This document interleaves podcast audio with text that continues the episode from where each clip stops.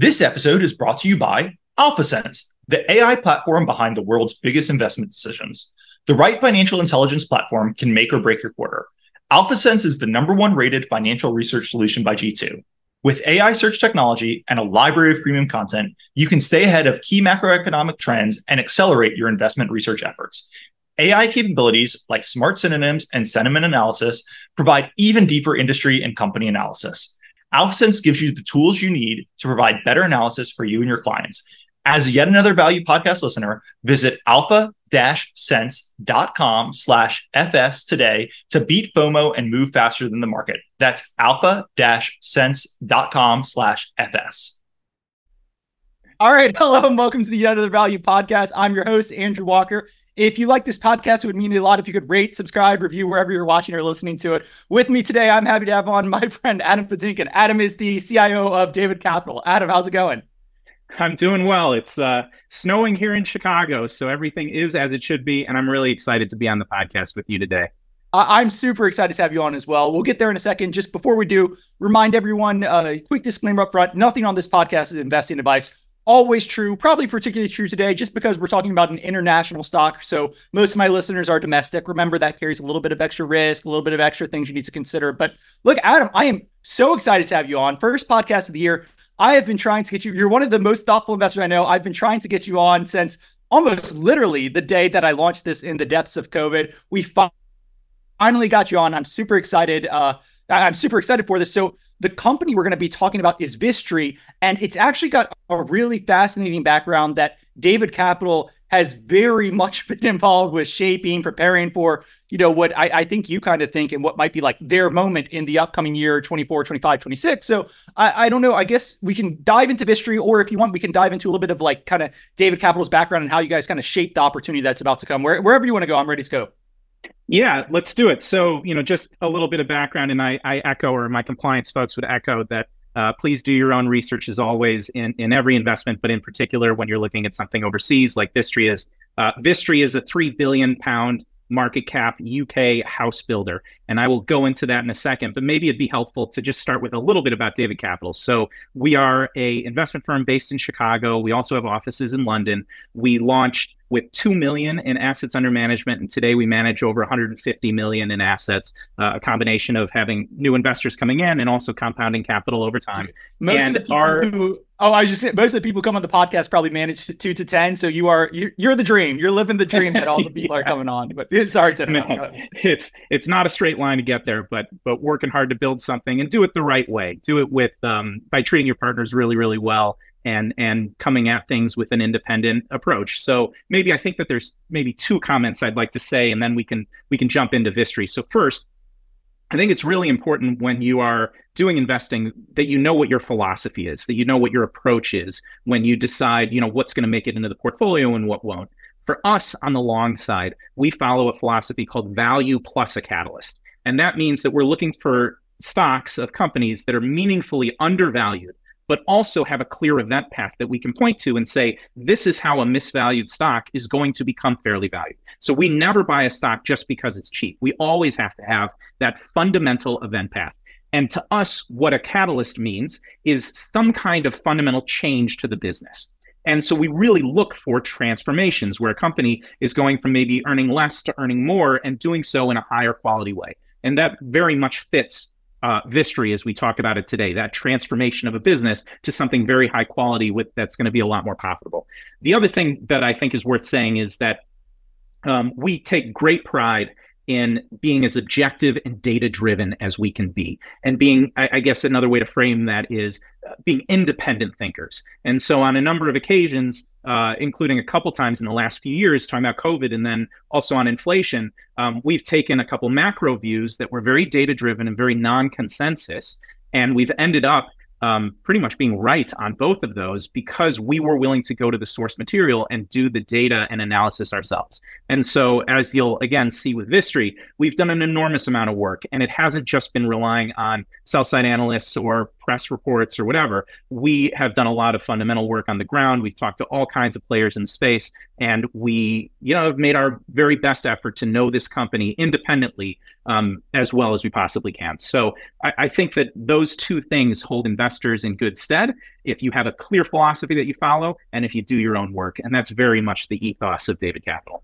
I love it. I love it. So let's start Vistry. I completely co-sign echo. You know, sometimes I, I I really like what you say. We have a philosophy of value with the catalyst because I think sometimes where I have lost my way in the past is where I found a situation and it's like something that's interesting but not squarely in my wheelhouse. If that makes sense. And I, love the thought. Hey, we do value with the catalyst. Everything we go that goes in is value with the catalyst. So like if I come to you and I'm like, hey, I'm pitching Spirit Merger, I'll be like, oh, maybe that's interesting, but you know, Spirit Merger isn't for me. That's not value with the catalyst. Or I know a lot of people have had for me where it's been is like the GARPy type companies that are growth at a reasonable price. Like, yeah, I see a lot of these and they make tons of sense to me. But personally, whenever I put one in my portfolio, like it just doesn't fit my investing style. And I end up trading it really poorly where it's like, you know, for a year it's flat. I'm like, oh, it's not quite working out. And then the next year it doubles like, oh, why did I sell it? Where like I'm with you. I like the catalyst angle to having value and stuff. I like paying low multiples. I like having a catalyst to get the money back.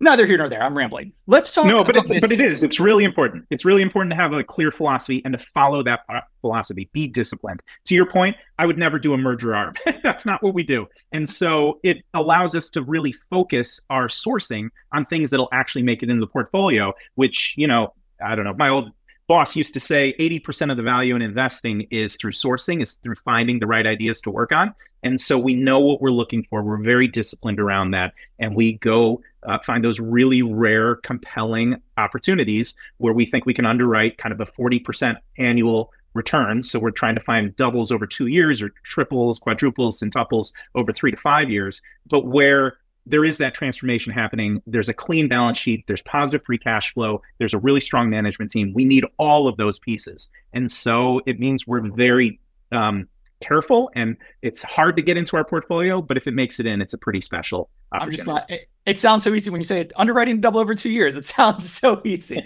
anyway, let's turn to Vistry. I'm laughing. I'm also laughing because you might be the most prepared podcast guest I've ever had on. I, we were talking earlier. You said you listened to 15 hours of podcast. This. I know you've been interviewing past guests, so I'm laughing because you're probably prepared for all my questions. But why don't we talk Vistry? And I guess the simplest way to talk is kind of you know over the last three years. I, I think as you said, the, the thought here is they're about to have an incredible run 2024 to 2026. We're going to talk business, all that, but there is some history here that's helped set them up for this. So why don't you talk about the history here first and how uh, David's kind of helped set them up for what should be a great 24, 25, 26? Yeah. So, I mean, I think that the best place to start is to talk about an American company called NVR. So, NVR is a US house builder. And for a long time it was a traditional US house builder which means it was land led and it was actually it was it was the result of a merger in the 1980s between two regional builders in the DC metro area. Uh, it's actually based in Virginia but in the DC metro area. And they combined and they followed this kind of land led strategy. They used a little bit of leverage around it. And then they got caught over their skis in the early 1990s when there was a housing downturn. And NVR actually went bankrupt in 1992 when they reemerged from bankruptcy towards the end of 1993, the CEO there, a guy named Dwight Schar, he decided to adopt a different approach. Instead of being asset intensive, he decided to go asset light. And what that meant was he would not start building a home until he'd already sold it. Instead of buying land and holding a bunch of land on your balance sheet, he would do it via options and he would only exercise those options after he'd already sold the home. And as a result, the uh, return on capital, which I measure as operating profit divided by capital in, employed in the business, um, it more than doubled from the mid teens into the low to mid 30s.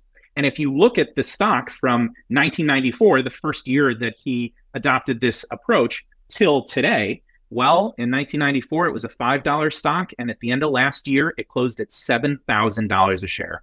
It was a 1400x return. And the reason is because if you have a well run house builder that follows an asset light model and then takes all the excess capital from that model and uses it to repurchase shares on the open market, you have set up a framework for terrific compounding. Maybe to say it another way, if you'd put $1,000 into NVR in 1994, today it would be worth $1.4 million. So now let's talk about Vistry and why yeah, NVR is relevant. Yeah, that's perfect. Yeah, so with with Vistry, Vistry is following the NVR model. It is an asset light house builder. It is taking all of its excess capital and it is buying back shares with it. But I think more than just what NVR did, which again, 28% a year, better than Apple, better than Microsoft, better than Berkshire Hathaway. Um, Vistry earns a higher return on capital than NVR did. It is growing faster than NVR did, and it's starting off at a lower valuation than NVR trades at. And so when we look at those kind of returns, what we're saying is this isn't just NVR 2.0, this is NVR on steroids. And so this is the prize. This is what we were kind of focused on. And this is why we were involved in it and have spent so much time working on Vistry is because that narrative, that uh, ability to follow in the footsteps of NVR, which has been an extraordinary stock, one of the best uh, of the last generation, um, to do that again, it's just a really big prize. So we first you know, maybe let's go to the history. So we yep. first met Vistry at the end of 2017. So I've been focused literally the first thing I worked on the very first day I started as an analyst back in 2007 was the UK housing market. Uh, we had a position in a company called LSL Property Services, uh, which was a surveyor and an estate agent. And the question I had from my bosses was, what's going to happen to the UK housing market? Um, is it going to be difficult like the US housing market was going through some challenging times in 2006 and 2007 and they were worried the same thing would happen in the UK. So I literally started my career looking at the UK housing market and I've looked at every company whether it's an estate agent which is like a real estate broker in the US or a house builder or a property platform or you know essentially anyone who touches the housing ecosystem. So the CEO came by our offices, the CEO of Countryside, which is kind of the predecessor entity here, uh, came by our offices in late 2017 and he sat down with us and he said, you know, hey, we've got our house building business, a traditional house building business, but we also have this partnerships business. And he started talking about how it's asset light and has all these growth drivers and it's this remarkable crown jewel. And we said, well, this is amazing. You're being valued as if you're a traditional house builder on book value, and you're not getting any credit for this wonderful partnerships business. And he said, I know, which is why at some point I intend to separate the businesses. And I just need a little bit more time to get them both to scale so I can successfully separate them. Now, fast forward 18 months. Now, we, we took a position in early 2018. Fast forward towards to late 2019. And I was in London at their uh, results presentation. And I literally asked the question Are they at scale? The answer was yes. Is there any reason why these can't be separated? The answer was no. And so we were really excited. Okay, we have a chance to get, you know, the next version of NVR. But there was a hiccup, which was the CEO, his wife had gotten in a bad car accident. And as a result of that, he needed to step away from the business to take care of her. The company put in place um, an internal hire. They did what's called a desktop search, where they don't look at other potential candidates. They just looked internally. And they put in place as the new CEO a guy who was pretty underqualified and didn't have the same facility with strategy and capital markets. And he started to walk back the idea that they would separate the business and become pure play. This drew the ire of investors and a really well credentialed and, and, and respected activist investor called Browning West got involved. The principal there is a guy named Usman Nabi. They're based in Los Angeles, and he'd been really successful um, going activist on a company called Domino's Group Pizza in the UK, which is the master franchisee yeah, in yeah, the UK yeah. and Ireland of Domino's. And literally, it was a situation where the CEO was not on speaking terms with the franchisees. I'd never seen this in my entire career. Usman went in, they changed the management team. They got all their relationships back on uh, on where they should be with the franchisees, and now the company is growing at the fastest pace it's ever grown at. They're buying back shares. He's Usman has done a terrific job with Domino's and he bought an 8% stake in Countryside. That was very interesting to us. Now, the company tried to push him away. They said, okay, we will do a strategic review to see about going pure play partnerships, but they didn't commit to it and they didn't uh, uh bring him onto the board. They kind of stiff armed him a little bit. And so we saw an opportunity where if we could raise a pool of capital to go activist ourselves independently, it would kind of tip the scales so that now you would have um, you know, not just one, but two voices advocating for this really sensible approach that they had been on previously, which is to go pure play partnerships. So we raised a pool of capital. We ended up having a lot of conversations behind the scenes. The company was still trying to stiff arm investors. We ended up going public in the Times, which is the number one broadsheet paper in the UK, in April of 2021. And within 24 hours, the chairman of the board resigned Within three months, the company came out and announced it was going pure play partnerships. And within nine months, the CFO was gone, the CEO was gone, and Browning West had a board seat. So it was a really effective um, kind of uh, activist effort. But then, kind of as you know, you and I know, having invested for a long time now, life isn't that simple. It's not always done in a straight line, and we got a curveball, which is having one board member uh, for a guy who's who's really capable, like Browning West. It was not enough, and the company struggled to attract a great CEO because a CEO wants to work with a great board, and this board had a track record of picking the wrong CEO and needing activists to come in and kind of set them on the right course of strategy. And so they struggled to, to get a great CEO. At this point, a third activist came in, Inclusive Capital, which is run by Jeff Ubben, who's a, a well known activist. He, he was a co founder of Value Act. And Jeff made a bid for the company, which led to a strategic review process. And ultimately, what happened was us and four other large fund managers, we all signed irrevocable commitments to support a stock for stock merger. It was almost 40% of the shareholders. We signed irrevocable commitments. This is all public. It's all in public domain. You can find I'm, it on I'm the website. picturing the slide in my head, the, the Vistry countryside merger slide, like literally page three or something. It's 39% of the shares. You rounded yeah, up from 39% of members have signed irrevocable commitments. And it also said Inclusive has agreed to support this merger and will not bid on the company again. So I, I remember the slide very public, very clear. Yeah. And so, you know, when that happened, the board, you know, the chairman, he literally kind of walked away from the board because he knew he'd lost the support of shareholders. And Countryside's board, to its credit, it then facilitated the merger. And so when you think about why we were so supportive of the merger, I would say there's two reasons that jump out. One is that um, well, we were getting a premium on the day prior to the merger announcement. Vistry's um, shares were valued at a 60% higher level than Countryside's shares. But if you took all stock in the deal, Countryside shareholders owned 52% of the company. So, you know, you can do the math on that, but it was a nice premium for us. The other bit was, and the more important bit was that Vistry's management team is terrific. And I'm sure, you know, you feel the same way, but you know the one thing you learn in investing is you can never overrate the quality of management. You want to be aligned with the best. And Vistry ceo a guy named greg fitzgerald and his whole team is terrific. They're the best in the sector. So we were able to resolve without hurting ourselves because we did a stock for stock merger at a premium without hurting ourselves financially we were able to get in place the best management team.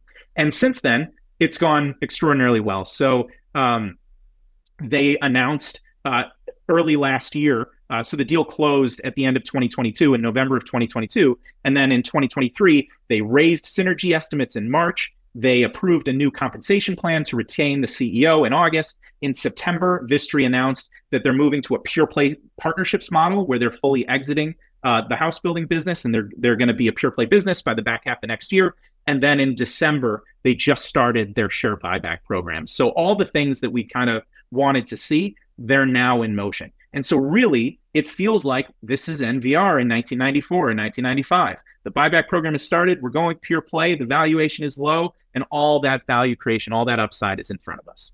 And now a quick break to remind you that this episode is brought to you exclusively by AlphaSense, the AI platform behind the world's biggest investment decisions. AlphaSense gives you the tools you need to provide better analysis for you and your clients. As yet another value podcast listener, visit alpha-sense.com slash FS today to beat FOMO and move faster than the market. That's alpha-sense.com slash FS. So I've got tons of questions. I'm jealous that you brought up the NVR comp before I did. I mean, obviously, I, I think you're probably the one who coined the NVR comps for Vistry, but you're not the only one to throw that around. But before we dive into that comp, I do just want to quickly, can we talk about the partnership business, right? Because this is going to be the focus going forward. This is going to, it is the UK business. It's not purely NVR like where NVR was getting options. I mean, there is working with government entities stuff. So can we just quickly talk about what the partnership visit business of Vistry is, why it's so attractive, all that before I start like making the NVR comps and asking a few more questions on that?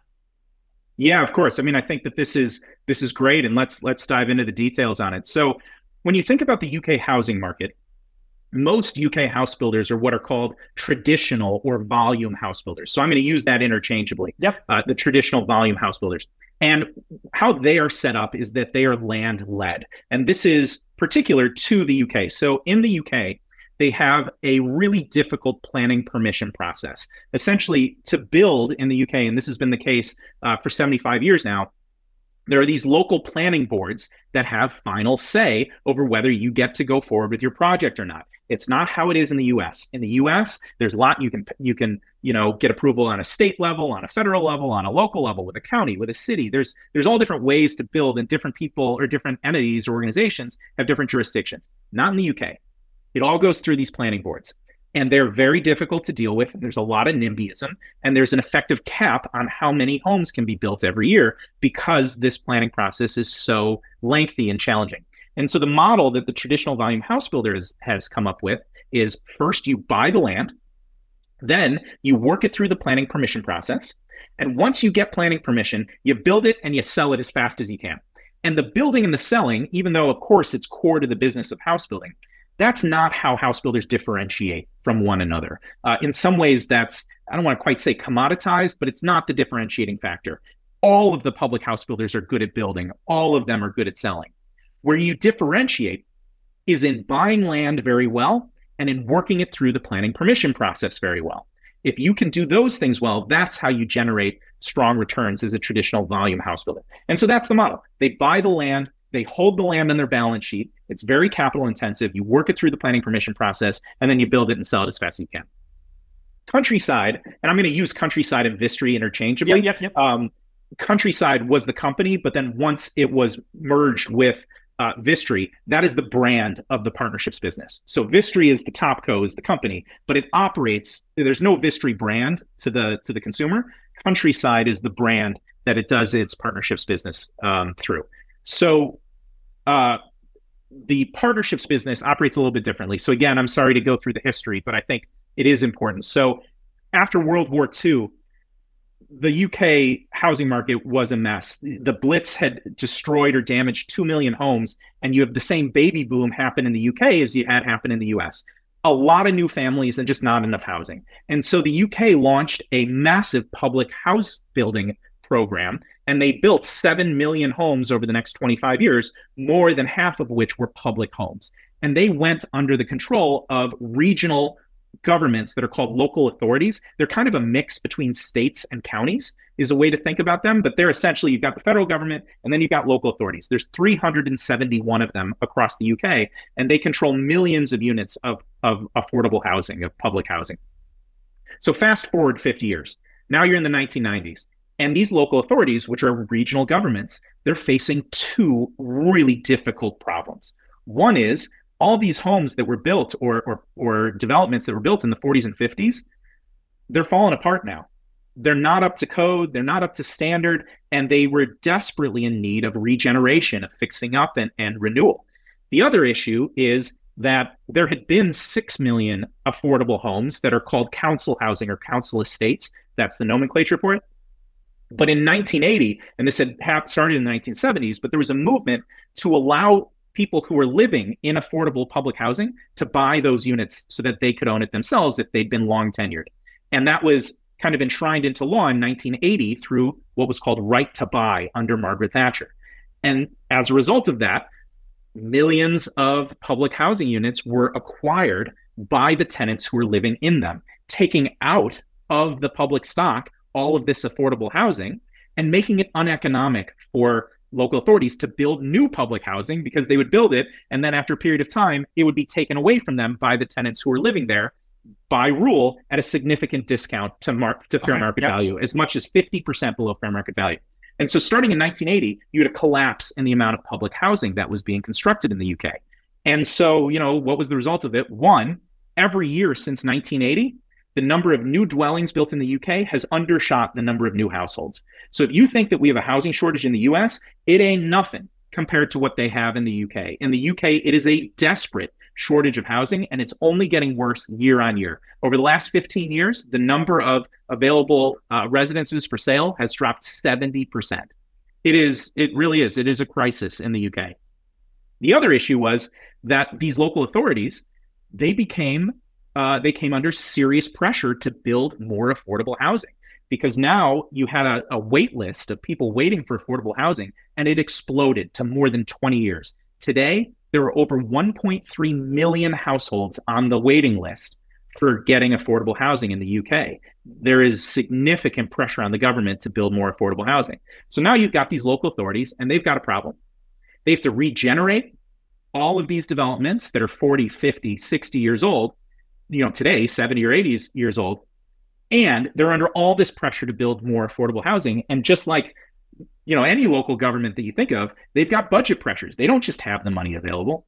And so what do they do? How do you solve it? And this is where Countryside came in. And, and their idea was we can do what's called the partnerships model. And what that really is, is densification.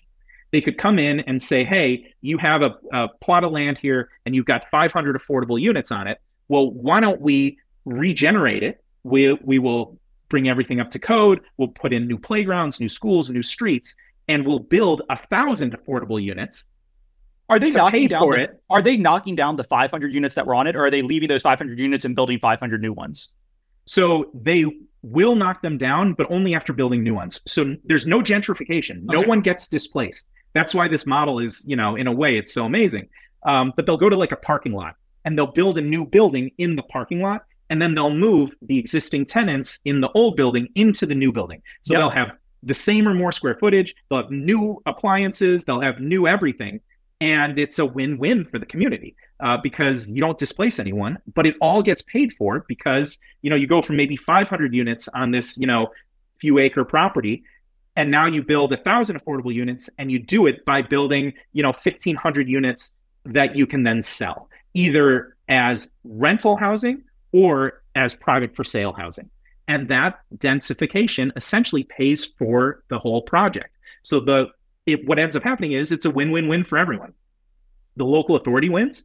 They have a regenerated piece of land with a much happier community. The the uh, they do polls of these communities, and it's amazing. You know, before the regeneration, most people want to leave, and afterwards, almost everybody wants to stay.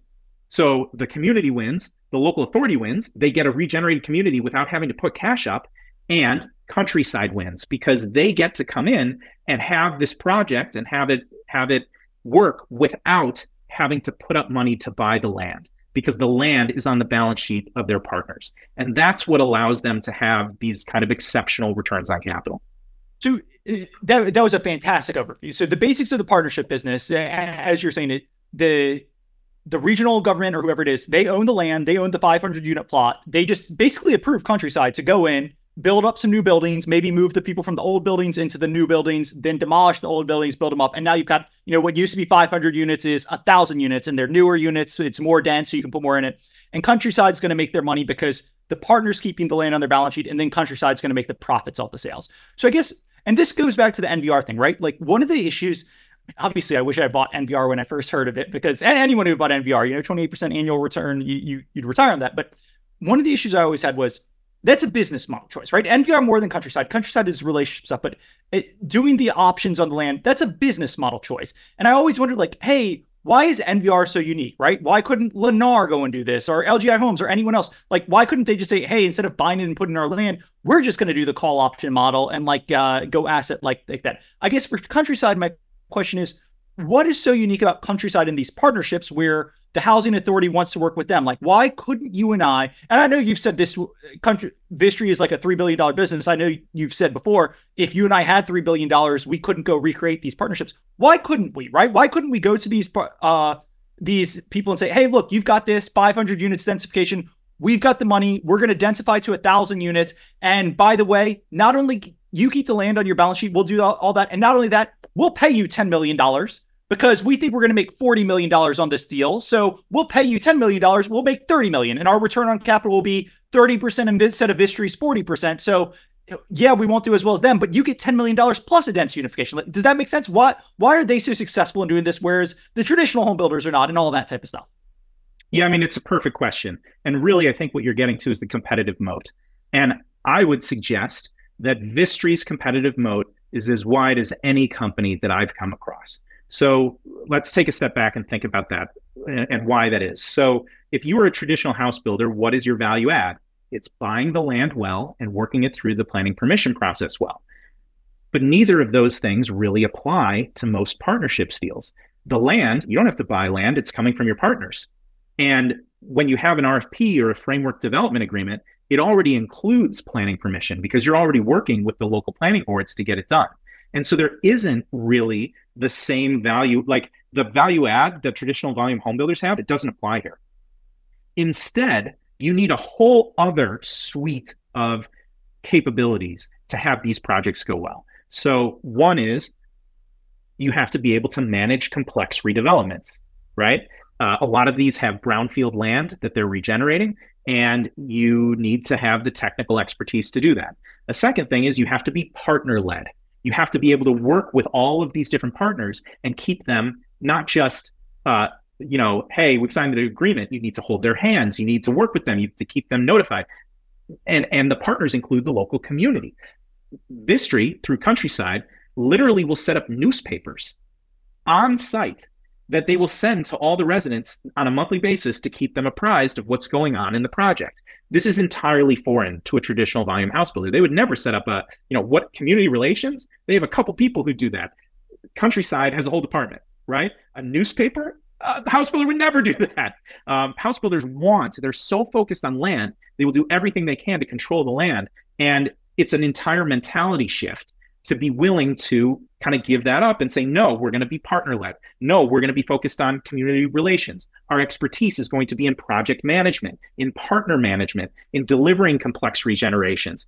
It's a whole different approach, not just cultural, but also technical, which makes it really hard for the traditional volume house builders to do. And then on top of it, remember the selling process. It's all about relationships. You have to have a track record. Countryside has by far the best track record in the space. They've been doing this for a generation. They've been doing this since the early 1990s and doing complex projects since the 1970s. They are the best, the number one by far in what are called mixed tenure regenerations, um, probably by a factor of 75x bigger than anyone else. And so as a result, if you are a local authority where you really have to pay attention to whether you're going to get voted back in or not, right? You have to pay attention to the community the last thing you want to do is end up on the front page of the unit of the newspaper for a failed project. And correct when you look, yeah. Oh, I was going to say, correct me if I'm wrong, but I have the benefit of having read your Q3 letter, but you actually literally do have like multiple other large UK home builders have tried to do these partnerships, and you actually pulled headline quotes from newspapers of, you know, so and so $67 million, 67 million pound, I guess it is, project failed. So, like, you actually do have examples of other home builders trying and failing at that and literally getting the local government in the newspaper for it. Yeah, I mean, we have dozens and dozens of examples. We probably have 30 or 40 examples of this, including projects where, you know, for example, there's um, a project right now where uh, northeast of London with Meridian Water that Countryside is doing. And Barratt tried to do that and they blew up. It was a six billion pound project and the whole thing collapsed. And that was a black eye for Barratt's, which is a, another listed house builder. So I'm not saying that it's impossible for for the volume house builders to do it. Um, you know, Barratt, Taylor Wimpey, they have a couple of these projects, but it's really opportunistic, and they have a track record of having them go bad, and that creates a substantial competitive advantage. If if these projects take a long time to, to go through the RFP and to bid out. It can take many years before you even start building. And so if you and I tried to raise, you know, a few billion to try to do this, it would take us probably three to five years before we could even win a contract. And then we'd have to build it out and demonstrate we could do it. And now you're talking about 10 or 15 years down the line because a lot of these projects last for many years. And we'd have one project done.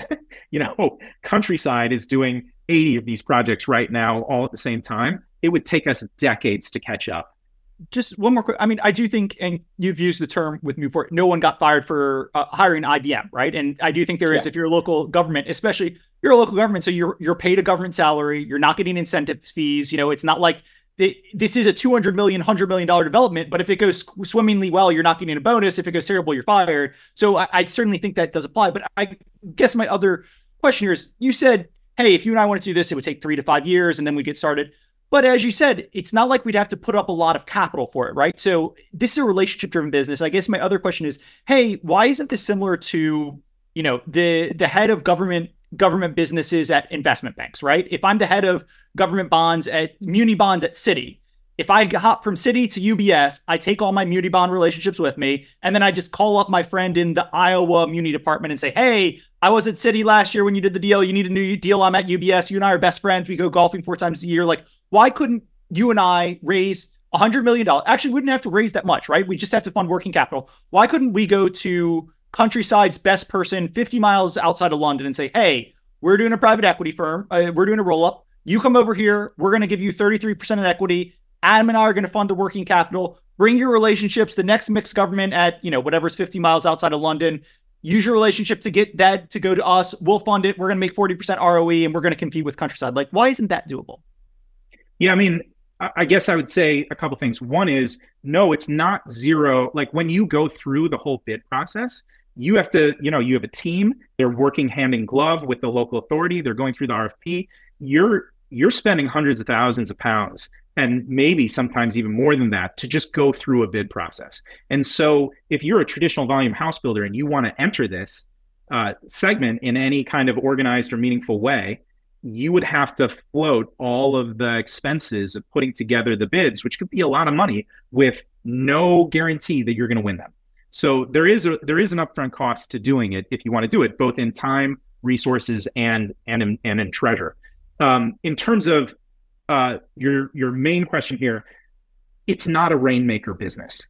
It's really about all of the different functions coming yep. together and working as teams to do it. So it's one of these businesses that's not, I would say, like investment banking, where it's a single relationship. It's, hey, we as a company have all of our different teams our technical team our design team our engineering team our build team and we all work and we all demonstrate our deep levels of expertise and competence and ability to execute and you get the the whole local authority more and more comfortable it's not one person who makes this decision on either side of the table it's a collaborative effort perfect, perfect last question here, and then there's so many questions. I'm so interested in this idea. But look, you've framed this as a great business, right? And uh, the partnership business in particular. And I don't think there's anything different about the partnership business being a great business today versus five years ago when you kind of sat down with the countryside CEO, 10 years ago. So I just pulled up, and this is on Bloomberg. I pulled up the Vistry chart. Now that's Vistry, not Legacy Countryside, but Vistry also had a partnership business. Uh, you pull up the chart, and it's kind of flat over the past 10 or 15 years. Like it, it, looks very cyclical, right? Housing crisis comes in 2008 straight down. Housing crisis comes in 2020 straight down. And like the stock's been flattish for the past 15 years. And I guess my pushback is Adam, you're you're framing this partnership business as non-cyclical, capital light, this great business, deep moated. There used to be it used to be Vistry and Countryside. Now it's just kind of Countryside operate under Vistry, but it used to be just these two were the best ones. Now there's just one. But when I look at that chart, I say, oh, I don't really see it. And it's not like I would say, oh, this is Microsoft in 2000. They were trading at 500 PE, and then it's kind of flat as the stock as the business catches up to stock price. Like it looks cyclical. So what what is kind of switched now that you know in the past it wasn't really showing this, but now this great future is going to unlock? Yeah, it's a great question, Andrew. I, I think that this is one of those classic things where the future doesn't look anything like the past, and you know, almost in a similar way to how NVR was, uh, where you know it had just gone bankrupt, and then that kind of by switching the model, it, it set up this this enormous run over the last 30 years. So Vistry previously was known as Bovis Homes. It was called Bovis Homes. I actually went to a Bovis Homes investor day in the Midlands in the UK back in 2008. So I have been familiar with this company for a long time. Bovis in the mid, it was a traditional house builder, no partnerships business. In the mid teens, they started having some real problems. They'd been uh, operated poorly. They didn't have a great leadership team. And in the UK, it's kind of it, there's a rating system for the quality of build that you have. It's it's done by the Home Builders Federation, the HBF, and all of the listed house builders. They all have a five star rating. It's like table stakes. You have to have a five star rating, otherwise your whole business is at risk. In 2016, Bovis's HBF rating fell to two stars. Oof. I mean, this was literally a um, existential, you know, my, business risk where they could go away.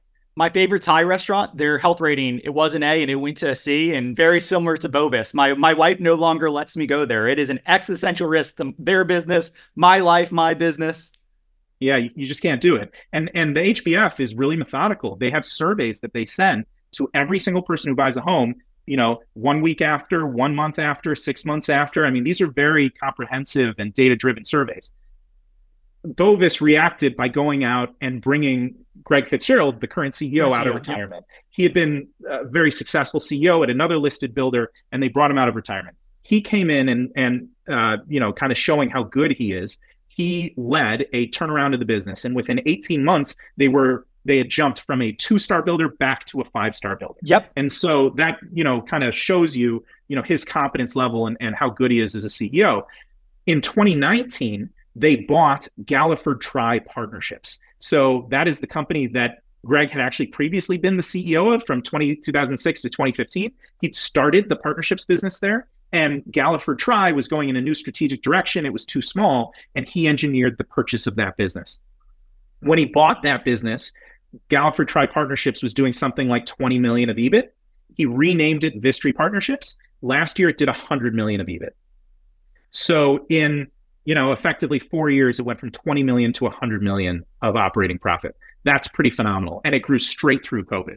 Um, on the countryside side, countryside partnerships, when the company went public in 2015, countryside partnerships was doing 40 million of EBIT. When the merger happened, we estimate it was doing about 150 million of EBIT. So that was almost a 4x of operating profit over seven years. So I think that there is a really clear and demonstrated history of significant profit growth in the partnerships businesses. But that's why the the price the stock chart of Vistry is going to look like that. It's because the current management team didn't come in until the mid teens and they didn't even have a partnerships business until 2019. And now you finally are going towards a pure play partnerships business, which will become the reality in 2024 the CEO, I sent it to you, and obviously you know this, but the Vistry CEO, when they were doing the countryside deal, he had a quote. He said, "Look, I'm no economist, but with the two million housing unit shortage in this country and even greater acute shortage of affordable housing, this deal has to be a no-brainer. There won't be too many opportunities to pick up the leading partnerships business that's countryside for 40% lower than the price one year ago." And that that quote has just, as you could tell with my previous question, it has just stuck out to me as both, hey, yeah, this does sound like an unbelievable deal, but also like you know the the stock chart and if this is such a great deal if this is such a great merger why has why is no one else like beating out the woodwork to come? You know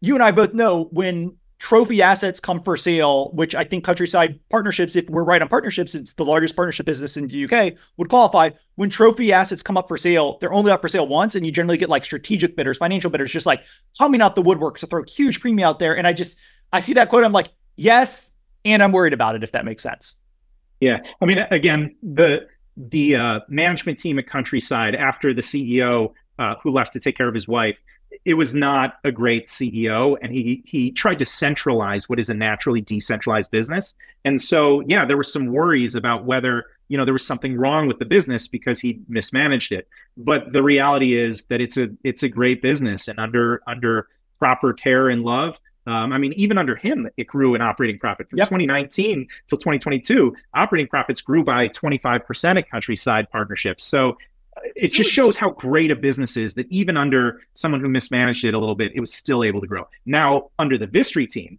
which is the best in the sector, again, not just Greg, but Greg has a great ability to attract talent to the firm. So the bench here at Vistry is really deep. It's it's the head of partnerships is a guy named Stephen Teagle. He's the best in in the partnerships world. He's just it, it's a terrific team around him. I think that that is going to be as much as anything the main driver here is that not only do you have a great business, but you have a great management team leading it. Silly question: When Countryside does one of these partnerships. Is it you do the partnership, you sell the units that you're allowed to sell over five years, and then you're kind of not that you're done with them because you'll maintain the relationship if they need more densification, or is it kind of similar to you know like the HHC? Yes, the HHC, which is a master plan community yes, they sell the homes and they get benefits from the home, but they also maintain like a lot of properties and income producing properties around. So they have ongoing management fees. Like, is Countryside also managing these units and getting ongoing profits for that? Or is it really just you do the partnership and then you move on to the next one? And maybe 20 years from now, your relationships kick up and you go redensify it again? Yeah, it's it's the latter. There's no management afterwards or anything like that. But what, now a lot of these projects, though, I mean, and I think that this is important to to talk about. It's called mixed tenure, and yep. what mixed tenure means is you know, a traditional volume house builder is selling all private for sale. a traditional partnerships project and of course it can be it can vary depending on this you know it can be tailored to the specific piece of land and the specific partners but they're generally a third a third a third. One third private for sale one third affordable and one third what are called prs which is private rented sector housing.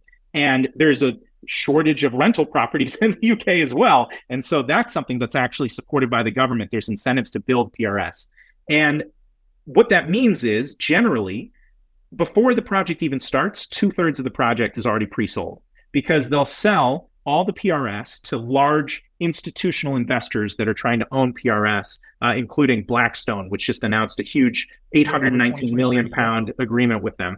Uh, but then the affordable housing is to go to local authorities or to what are called housing associations, which are not for profits that own affordable housing in the UK. And so, in general, you can think of these projects as being at least 65% forward sold. And honestly, because they pre sell by six or nine months on the private for sale, a lot of these projects are pre sold 70 or even 80% of the way. So, you've got a lot of visibility on these projects.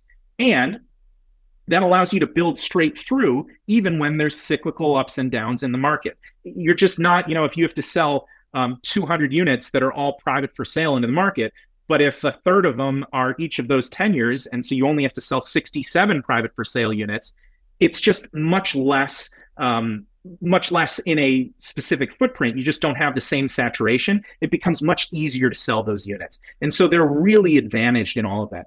At the same time, because they have the visibility on all of those pre-sales, they can negotiate a lower price with their subcontractors, with their vendors one of the issues with the volume house builder is that they match their build programs yep. to their sell programs. So as you are selling, if you're selling two a week, you're going to build two a week. If you're only selling one a week, you reduce the amount of building that you're doing and you only build one a week. And that means that the subcontractors are not, they don't have much visibility. They know that they could be dropped at the drop of a hat and they are going to need to, you know, backfill in that work with someone else, probably at a much lower rate, or they're going to go a period of time with no work.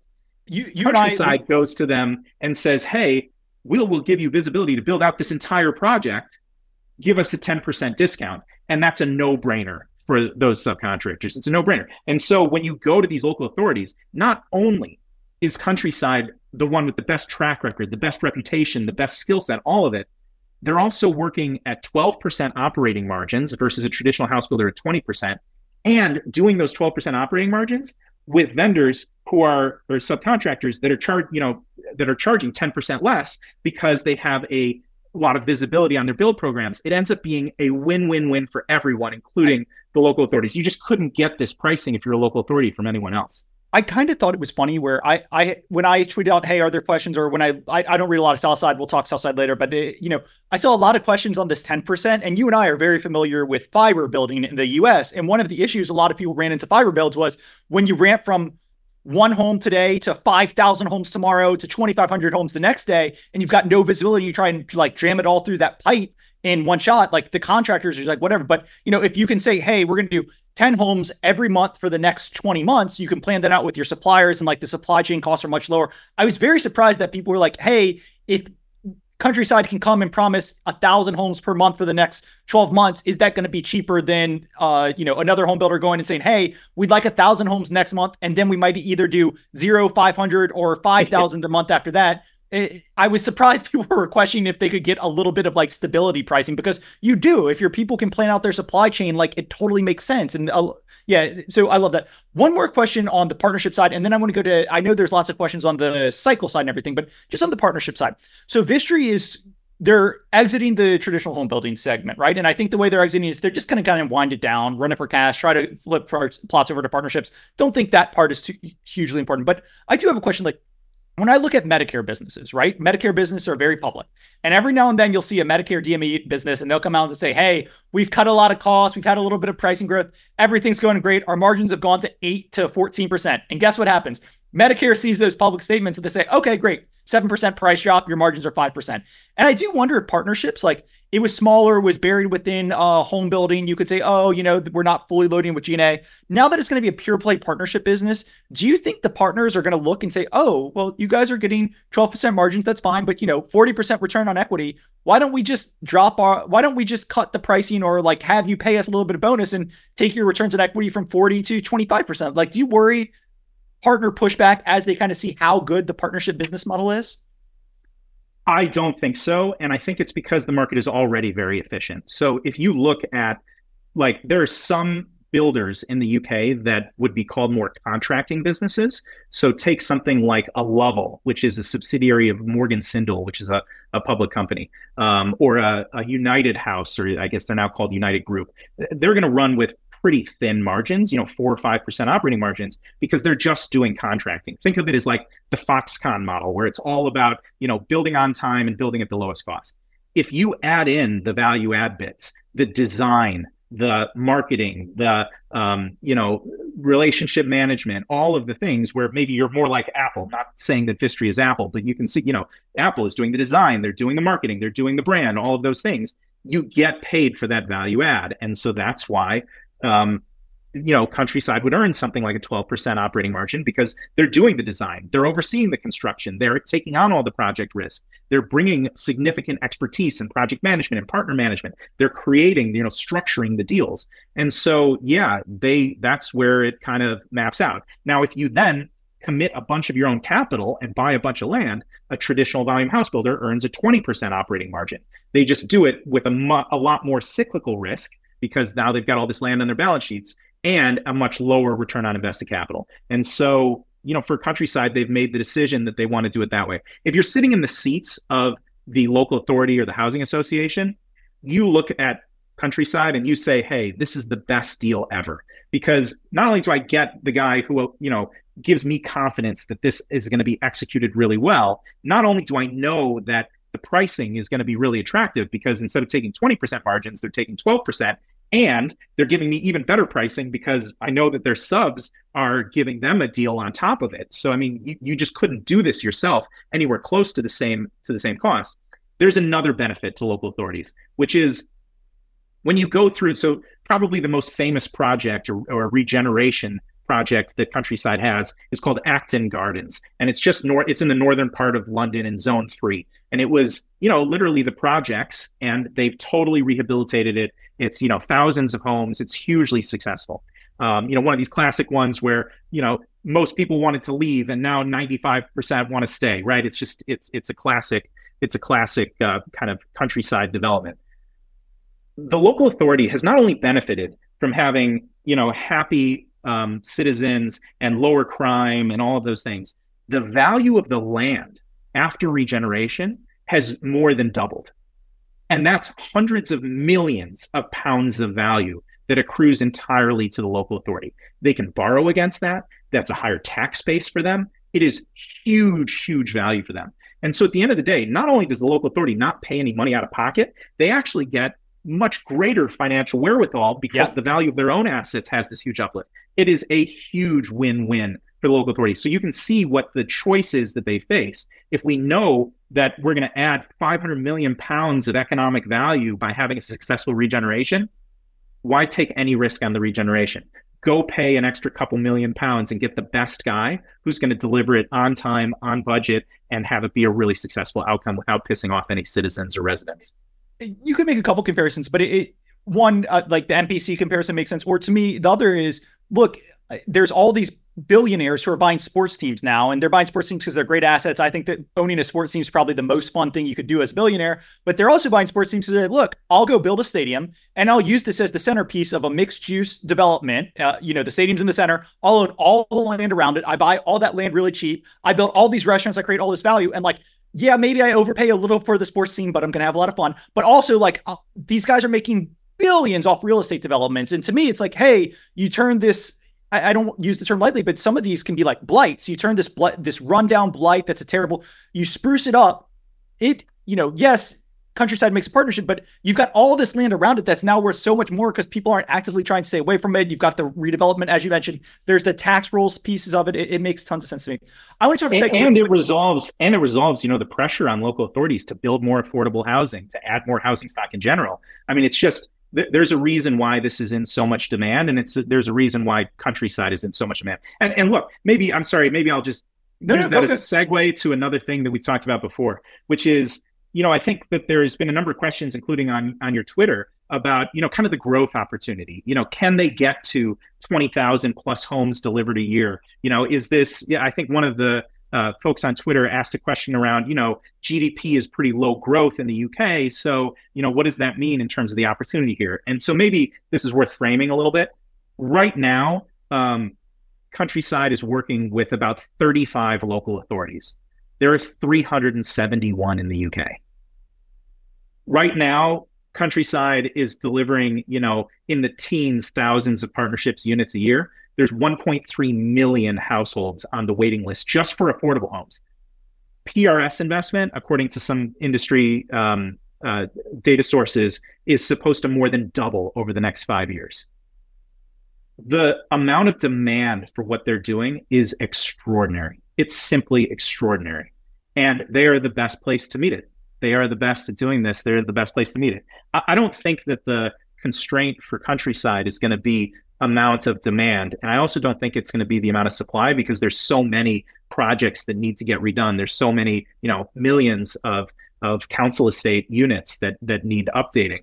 I think that ultimately the reason why this company will probably only grow, you know, 10% a year or something like that is just that they need to make sure that they hire the right people. It's all about people. They need to train them up in the approach that Countryside and Vistry takes, focusing on return on capital, focusing on doing right by your partners, focusing on structuring really thoughtful and well designed partnership agreements um, you need the right people. And house builders, the mentality is different. House builders are so focused on operating margin, so focused on land, they're not thinking about return on capital. They're not thinking about partners. And so you really have to train it up internally. That's the constraint on Vistry's growth, on, on the partnerships business's growth more than anything. And so when you look at, you know, some of the, yeah, uh, maybe I'll pause there and I'll let you. No, I, I'm I'm laughing a little bit just because we're we're an hour in and we're less than a third of the way through my notes and questions. But yeah. let me just ask. So you started on growth, and we'll go to growth, and I really need to cycle. But I, do want to. We've painted this really interesting thesis, right? As you said, this is one of the modiest uh, businesses you've seen, and, and I'm starting to get there too. But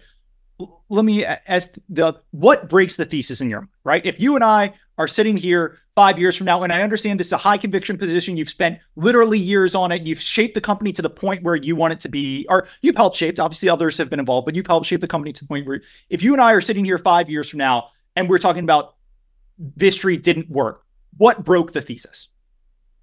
Yeah, I mean, one oppor- you know possibility, of course, is if the UK housing market goes into a really severe recession. Um, this is a business that partnerships at Countryside grew through the GFC in 2008.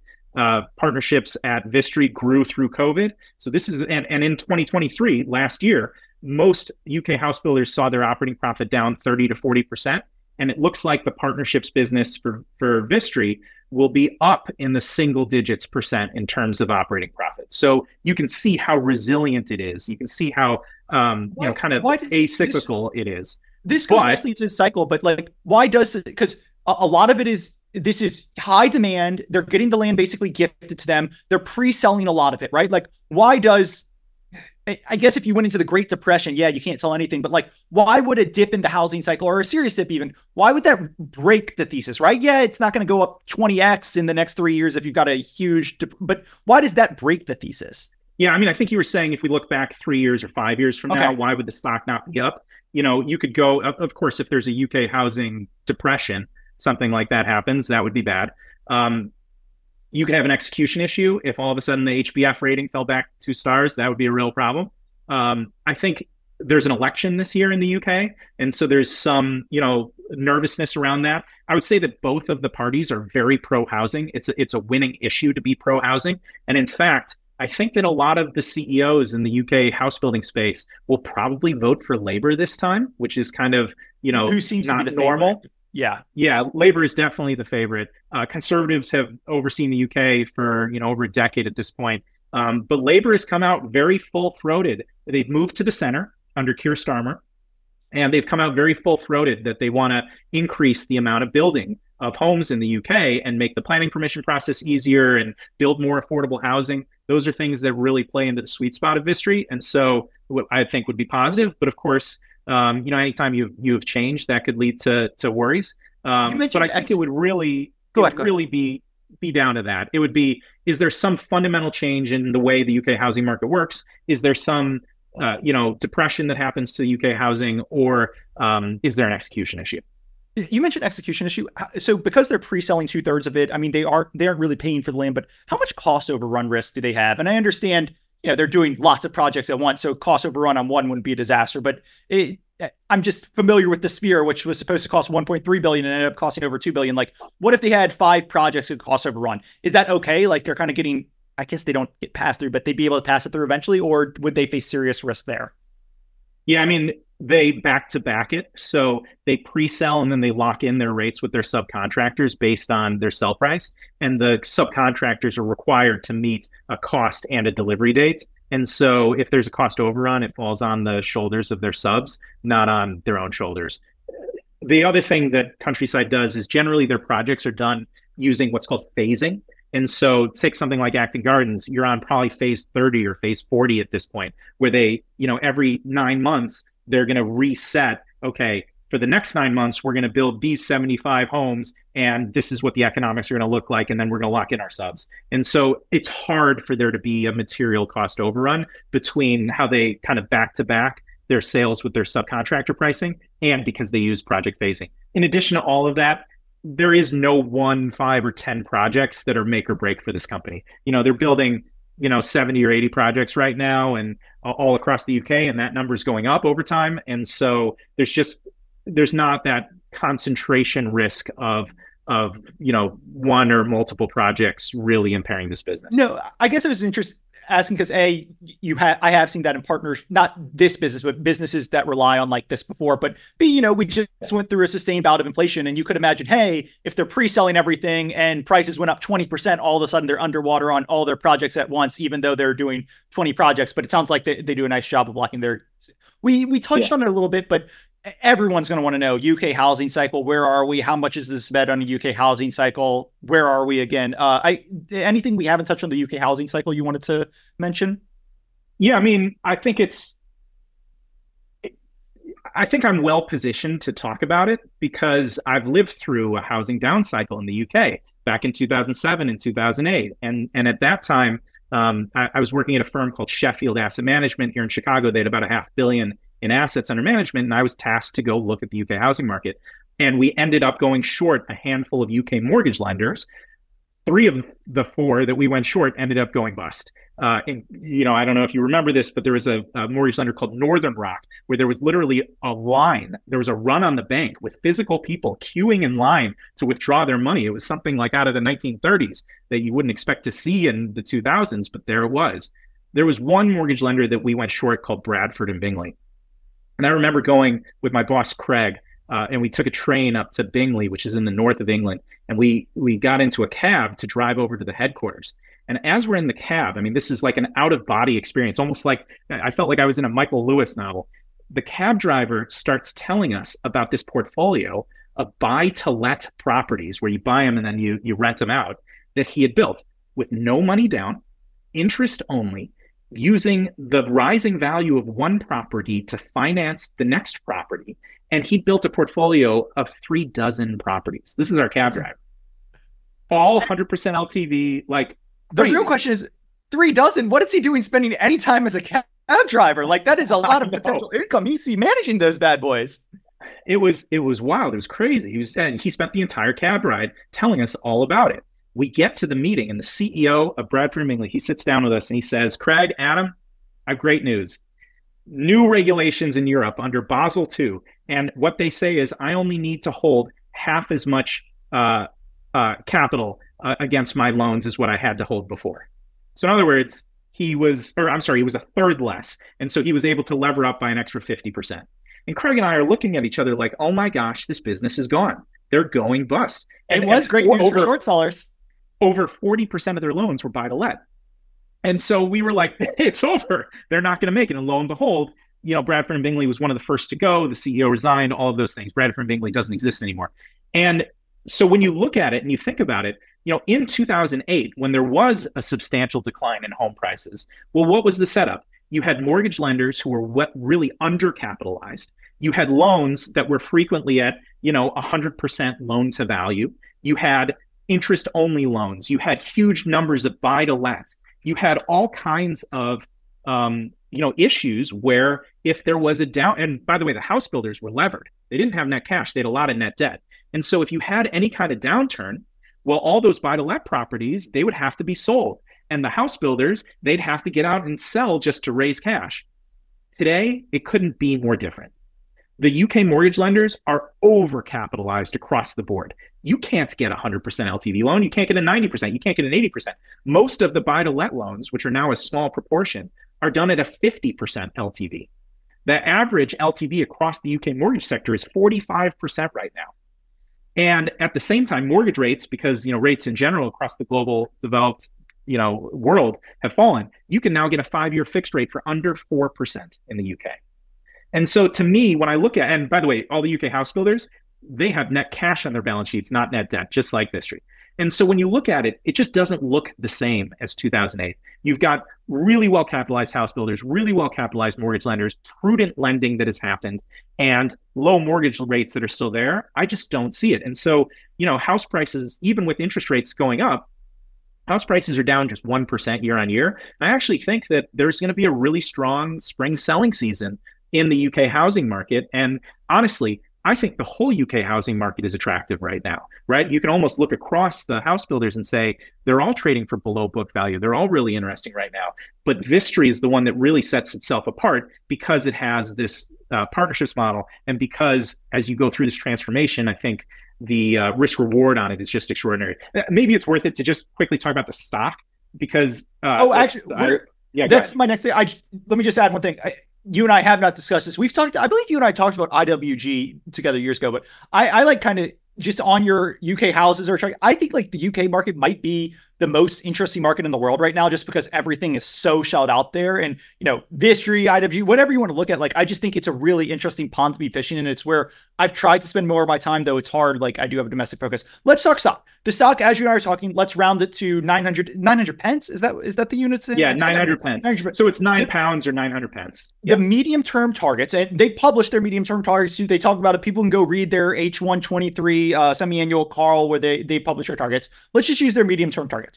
We're going to hit a 40% return on invested capital, 5 to 8% revenue growth, operating margin of greater than 12%. That leads us to greater than $800 million in operating profit over the next couple of years. That lets us eliminate all of our net debt and return $1 billion of capital to our shareholders. And they've already started that return. They're doing it. They, they kicked up their buybacks. You can see one of the great things about UK stock market, they have to file uh, their buyback every day. It's one of the great and downsides because if you follow them, your yeah. inbox just gets flooded with buyback notifications. But so if they hit those targets, you know, we're talking the stock is at nine pounds right now. Like, you know, in the medium term, what do you think we're ta- you're kind of playing for in your base case if we're hitting those targets? Yeah, look, I, I get the notifications every day. Sign up for the Vistry distribution list. Well, you know, they, they bought back 80,000 shares yesterday, and I think they're going to be buying 100,000 a day for as far as the eye can Some see. days you might get buyback notifications, and some days they might tell you to go F yourself. You never know. yeah, I guess that's fair. For those uh, who don't know, the, their provider got hacked, not them, their provider, yeah. as the provider for several others, and they sent a note that said, go F yourself. And this was them and several yeah. other companies. But I got it, and I yeah, immediately said Adam an email that was like, they really don't want me as a shareholder. oh, and what's great is Tesco was one of the companies yep. that it applied to. So every Tesco everyone who's on Tesco's distribution list got that uh, Elon Musk meme. Um, yeah, I mean, so uh, when you look at partnerships businesses, there have been two transactions in the last half a dozen years. One is a company called Keep Moat, which is privately held. It's a PE owned uh, business, and the other is Galliford Try Partnerships, which was purchased by Vistry. Both of those were purchased for essentially the same multiple, between 12 and 13 times EBIT, 12 and 13 times operating profit. Vistry through countryside partnerships. I mean, when you when you think about countryside, countryside is growing faster than those businesses. Keepmoat is actually a no growth business. Uh, so countryside is growing faster. it earns higher returns on capital than those businesses, and it has much more scale as the dominant, clear number one in mixed tenure partnerships regenerations. So more scale, higher returns on capital, growing faster. I don't see why it shouldn't command a premium multiple. I don't know whether that's 15 times, 17 times, 20 times, but something in that ballpark of an EBIT multiple makes a lot of sense. If you look at the company right now, they're going to do over 500 million of operating profit this year, and it has a 3 billion pound market cap, and they're going to return over a billion pounds of excess capital that is freed up from exiting house building. So you're talking about a business with a 2 billion pound enterprise value that's going to do, I don't know, well in excess of 500 million. You're talking about three and a half times EBIT is the current multiple. So transactions at 12 or 13 times, this should go for premium to those, and this is trading at three and a half times EBIT. If you use 800 million of operating profit, which is what their target is, it's at two and a half times EBIT. So you can see how this business should be worth not just a little bit more, but many multiples more over time as it proves it out. And I think part of the reason here, and this is, you know, comes back to our investment thesis and our and our philosophy. We look for companies that are value plus a catalyst. In this case, I think the value is clear. Well, what's the catalyst? In the US, investors tend to anticipate the future by months or quarters in advance. That's not how it's done in Europe. It's a I need to see it to believe it kind of thing. And even some of the sell side analysts, they're still skeptical. They've seen how well partnerships is done over time, but they've never seen it as a pure play partnerships business in the public markets. And so they're all saying, hey, this sounds phenomenal, but I need to see it to believe it. And so I think that as investors today, when you look at the opportunity, you have an opportunity to invest at a time when the market is not giving credit for what a wonderful, high quality, high growth, high return on capital partnerships business looks like in the UK public markets. This should trade for 15 or 20 times EBIT, and you get to buy it for two and a half times EBIT on, on its 800 million operating profit target, or three and a half times EBIT on, on current operating profit. Now, I think there's one other comment to make here about UK investors, which is when you look at most UK buy side investors, you can kind of put them, you can bifurcate them into two different camps. There are UK investors who love dividends and there are UK investors who love high return on capital businesses. And when you look at capital flows, it's going away from the dividend investors who've kind of underperformed over time, and it's going towards the guys who are uh, have outperformed over time because they own high quality businesses. There's the, probably the most famous um, fundamental investor in the UK is a guy named Terry Smith. He runs a fund called FundSmith. And some people style him the Warren Buffett of the UK. I don't know whether that's true or not, but he has a great track record and he buys really high return on capital businesses. As a result, in the UK, high return on capital businesses trade at big multiples. They trade at 30 or 40 times earnings. I don't see a reason why, once this is pure play and once they've finished the conversion to a partnerships business and are demonstrating those high returns on capital, I think that those guys are going to sit up and take notice. I think there's a lot of capital that is going to want to own this company once the transition to being a pure play partnerships business and a high ROCE business, a high return on capital business completes, which should be done by the back half of 2024. Let me give one piece of pushback, and I think people eh, I, I, eh, take this in in good faith because I, I, as anyone who can listen to this podcast has said, I did so much work on it because I'm absolutely fascinated by this. I think this is a great idea. The one piece of pushback I would give if you made uh, on that pitch you did is you said 12 to 15 times EBIT is precedent multiples, right? And that yeah, 12 is, to 13 but yeah, a- after taxes, let's call it 16 to 18 times free cash flow to equity. So, you know, you're you're a little bit 6% cash flow to equity yield. And I guess my my one pushback is I hear that, but the private prior deal multiples that we're talking about have been small, right? So there's lots of room for growth. And when I look at these guys, I mean, we talked about a little bit earlier, but this year they deliver 17 to 18,000 homes. I, I think their target is for like kind of 22,000 homes. And the UK, if I'm right, I think there's 200,000 homes getting delivered this year, right? So they're already over 10% of the market. Now the market needs to grow, right? It's underserved. We've talked about all that. But I guess the one pushback I'd be saying is, hey, you know, I don't think you can pay 5 to 6% free cash flow yield without a decent bit of growth coming in. And I don't disagree with you nicely mowed, good returns, uh, great returns on capital even. But I guess my push would be how much more of the market can they take than kind of like 10 to 15%, right? I worry that they hit a growth wall. And that's an argument for my argument is for a 8 to 10 multiple instead of a 12 to 15 multiple. But I do think that is a fair argument, a fair pushback. So what do you think about that? Yeah, I mean, obviously, I'm going to take a little bit of a different perspective, a different view on it. So, you know, look, Labour has come out and said that they want to be building 300,000 a year. And when you look at where the incremental build is going to come from, a huge percentage of it is going to be affordable PRS done with local authorities. Why couldn't Countryside be building 50,000 a year, 70,000 a year? I mean, I, am not saying that that's going to happen in the next five or 10 years, but if the UK starts building 300,000 a year, it's going to be not through the private for sale traditional volume house builders. It's going to be coming through a company like Countryside. They're going to capture the lion's share of the incremental. The second thing I would say is um, you have to think about their business model in a way as kind of the crux of their business model is asset turns. It's all about asset turns because a traditional volume house builder, you know, has to build as they sell. They build much slower, whereas Countryside builds much quicker because they don't start and stop. They just build straight through without having to pause or modulate their build programs. So as a result, like we looked at projects where a, a traditional volume house builder came in and bid on it, saying that we'll build it in eight years, and then it was done in two and a half years by Countryside. Same number of homes, but they're able to do it, you know, two or three times faster because they have that visibility. They can do it across, you know, multiple tenures. They build and deliver much quicker. So the same amount of capital employed should lead to more units built. This year, again, maybe 17,000 deliveries. Their target's 22,000. I don't think that that's a big stretch as they convert projects and capital investment from house building to partnerships. I think that's eminently achievable. And in fact, Countryside has a slide that they've put out that they say that the capacity of each of their business operating units is 900 units a year. Following the exit of house building, they're going to be at 32 operating units. And so if you do the math on that, 32 operating units times 900 a year, their capacity right now is 29,000. Not that, to say that, that they're going to do it, but that's what their but that's what their capacity is. My next question was going to be well, you mentioned I'm sorry. If, if, yeah, if I could just say one other thing. The other thing is, you know, you talked about units, right? Hey, they're this percentage market share of units. But if you look at value, because again, they're building affordable homes, they're building um, you know, first time buyer, kind of more entry level homes. If you look at it by value, the amount that Countryside is is building relative to the total market size is much much less than that. It's like two or three percent of the value of building in the UK, um, even though it's a higher number in terms of units. And now a quick break to remind you that this episode is brought to you exclusively by AlphaSense, the AI platform behind the world's biggest investment decisions. AlphaSense gives you the tools you need to provide better analysis for you and your clients.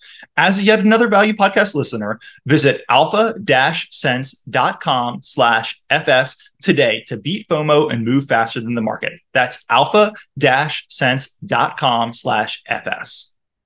No, that was great. And I'm glad you mentioned the the capacity of their uh, internal uh, internal units because one of my questions is going to be, hey, you mentioned it's really hard to train somebody to do the countryside partnership model. Like in the same way Exxon used to say our limitation is Exxon style engineers, not the oil we can drill. But it sounds like maybe 50k they're they're going to have they might have trouble scaling up to 50k but they've got capacities to get up to about 30k which is a long long runway for growth all right last question then i'll let you go because we're running super long you know yeah. I don't read a ton of sell side. I don't know how much you read a ton of sell side, but one of the things I did do when I was getting ready for this is I there are a lot of sell side asking questions on this, and you know the, this is something that you and a lot of our our mutual friends think is a three bagger, a five bagger over a really attractive medium term target, right? Like we're talking great ROI. So I was wondering, what is the sell side looking? What is the sell side missing? And I was just a little surprised. Like I looked at, uh, I saw, I only had access to JP Morgan and Jefferies. JP Morgan has a sell rating on this, and Jefferies, like in October, right when I actually think the model really started proving out and they were like really starting to show the operating momentum.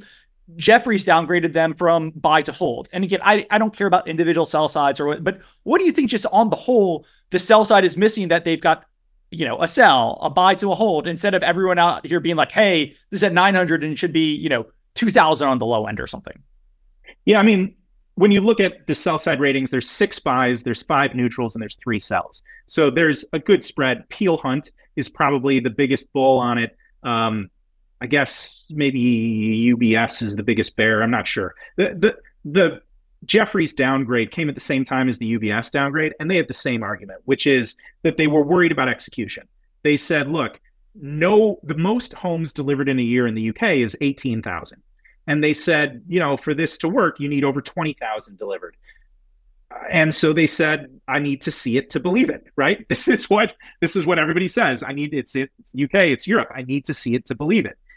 Our argument is, or our suggestion is, you know, this isn't a traditional volume house builder. This is a partnerships business.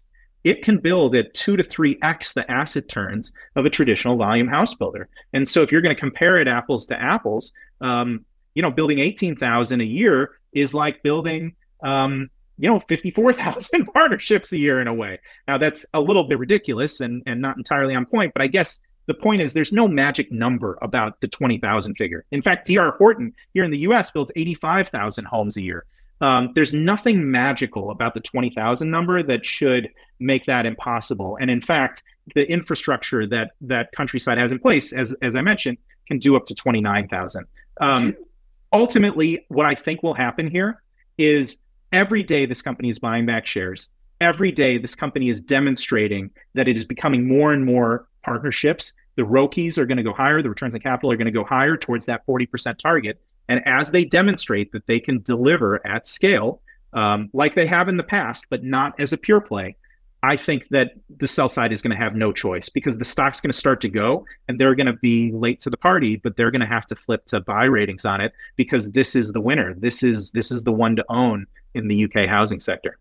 You said need to see it to believe it. And I guess my question on that would be, do you need to see it to believe it? Because look, I get if they do 22,000 homes at these margin this this target, it's going to be better than if they're doing 17,000 homes, right? But this year they're going to do 17,000 homes and deliver 500 million adjusted EBIT. And I think if they just stayed at 17,000, it would be higher next year because they they'd be getting a little bit of operating leverage as all the synergies flowed through. So I guess my question is like, could the stock work if they just froze at 17,000? Yeah, it's not going to work in the 28% compound forever, but it's actually going to work pretty nicely. Like if I'm doing the math in my head, I think that would still imply 40 to 50% upside in the stock if I'm kind of doing the rough math in my head right at 17,000 and maybe like, you know, 600 million in EBIT instead of over 800 in these capital return stories. Am I thinking about that right or am I missing something?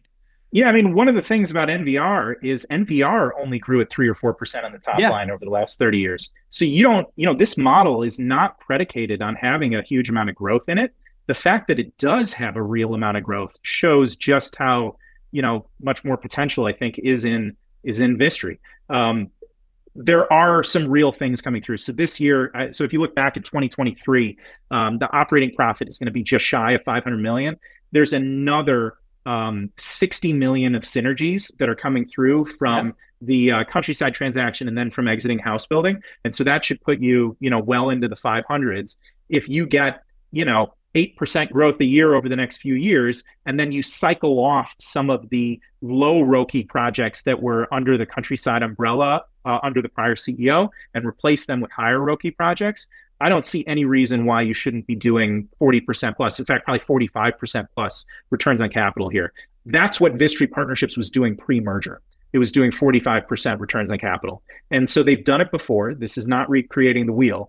They've done this before, and now they're bringing the same discipline and operating philosophy to the entire to the entire you know combined business.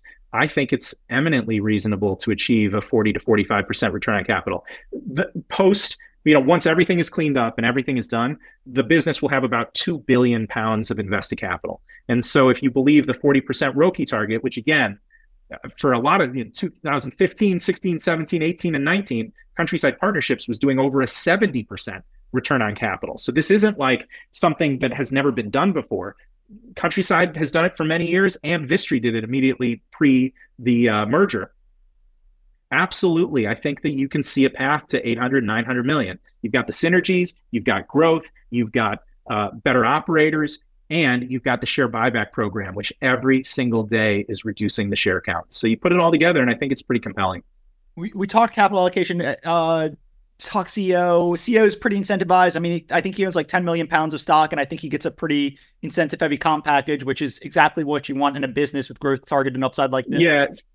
So if you look at his comp package, I mean, it's a three billion pound business. His salary is 800,000 and he gets a bonus up to six times his salary. So another 4.8 million. Of that um, six times, five out of the six times would come in shares. And he already owns over 10 million pounds of personal investment, all shares that he's bought uh, in the company. So, you know, is he going to get paid? He's going to get paid if if the company does really well and shareholders do really well. He's he's, he's really paid and he's going to get incentivized. I'm just I'm sad for him because you know three billion pound business, he gets a salary of six hundred thousand. I mean, there are some U.S. companies where the directors might get six hundred thousand dollars. I know, like those poor UK CEOs, they don't know how good they could have it over here. Yeah, it's wild. Uh, look, we hit all we hit basically all my questions. I'm going to say. Uh, any last thoughts before we wrap up? We've been going for 90 minutes, so this is a marathon podcast. But any last thoughts before we wrap it up?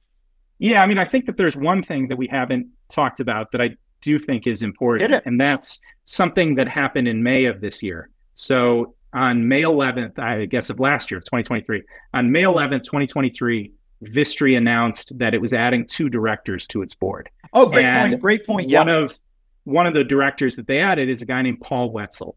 And Paul, he is a seasoned American CEO, and he uh, he formerly was the CEO of Loews Hotels. He currently sits on the board of multiple Fortune 500 companies that are publicly traded, including um, Hilton Grand Vacations, and um, he's very well respected.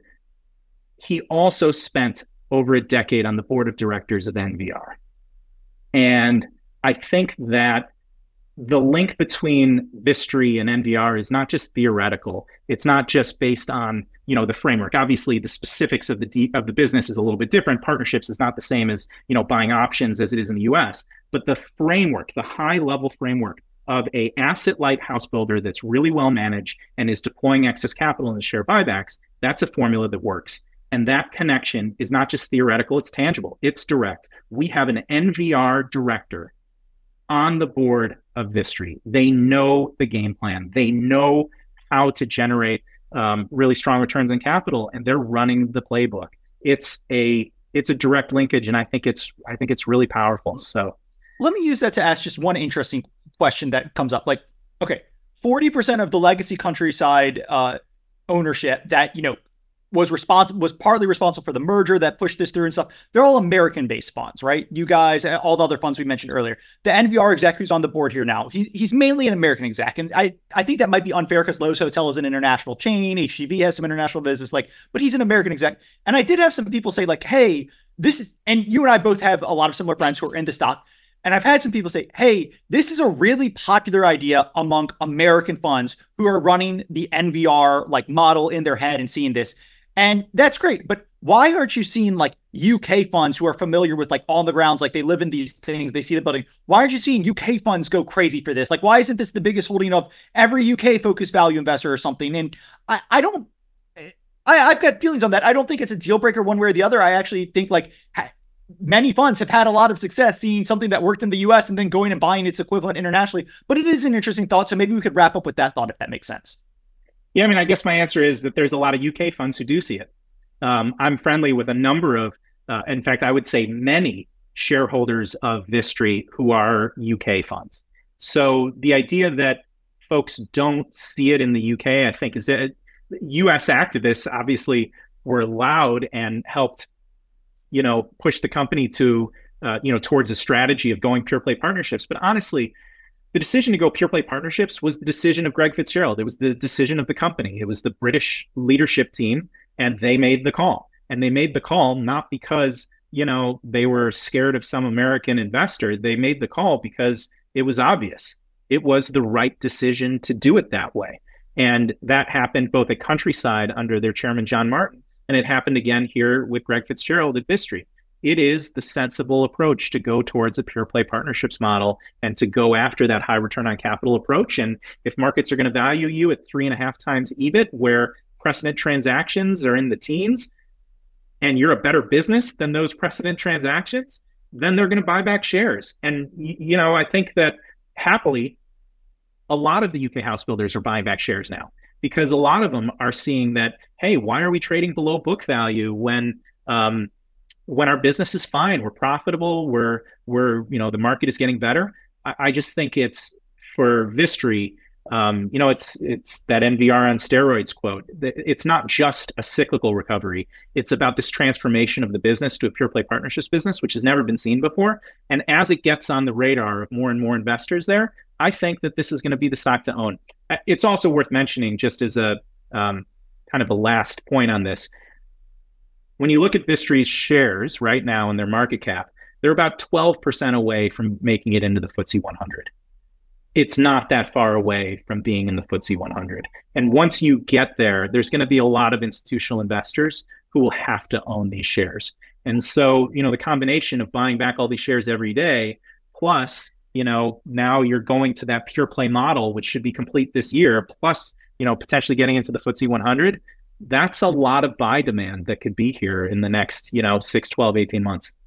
I guess on the FTSE 100, I guess it's similar to the S&P 500 pop, though. I guess you know the share buybacks actually do reduce the market cap since you're retiring shares, so they put you away. But I'm more interested in like the FTSE 100 is a nice, it's a nice pop to me, but like the sustainable value creation is the the buybacks, and if if the buybacks kept it from the FTSE 100 for another year, I, that actually might be good. Well, Adam, people can tell I'm fascinated by this idea. A, because aside from our mutual friend Artem Fokin, I think this is going to be the longest podcast I've ever done. But B, I've been trying. I remember October 2021 when you told me what you did. I was like, oh, I've been I've been playing around with it. I should just called you up and had you explain it to me. But I've been like some of the partnership stuff didn't sit. But I've been trying to have you on for that's over 50, that's over two years now, and we finally got you on. I'm so glad we did. Well, I think Bill Chen gave a nice nudge, right?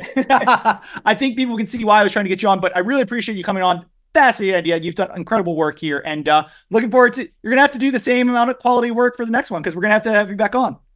Yeah, that sounds great. If if folks listen to it and make it all the way here to the end, and they want to reach out, they can get me at adam at davidpartners.com uh, with an S on the end there. Um, but I'm always happy to to chat about Vistry. This is obviously a big position for us, and it's something that we know really well. And um, I really appreciate your having me on the podcast, Andrew. You do a great job. You're a great friend, and um, I uh, wish you a happy new year. And again, thanks for having me on. Appreciate it, man. A quick disclaimer nothing on this podcast should be considered investment advice. Guests or the hosts may have positions in any of the stocks mentioned during this podcast. Please do your own work and consult a financial advisor. Thanks.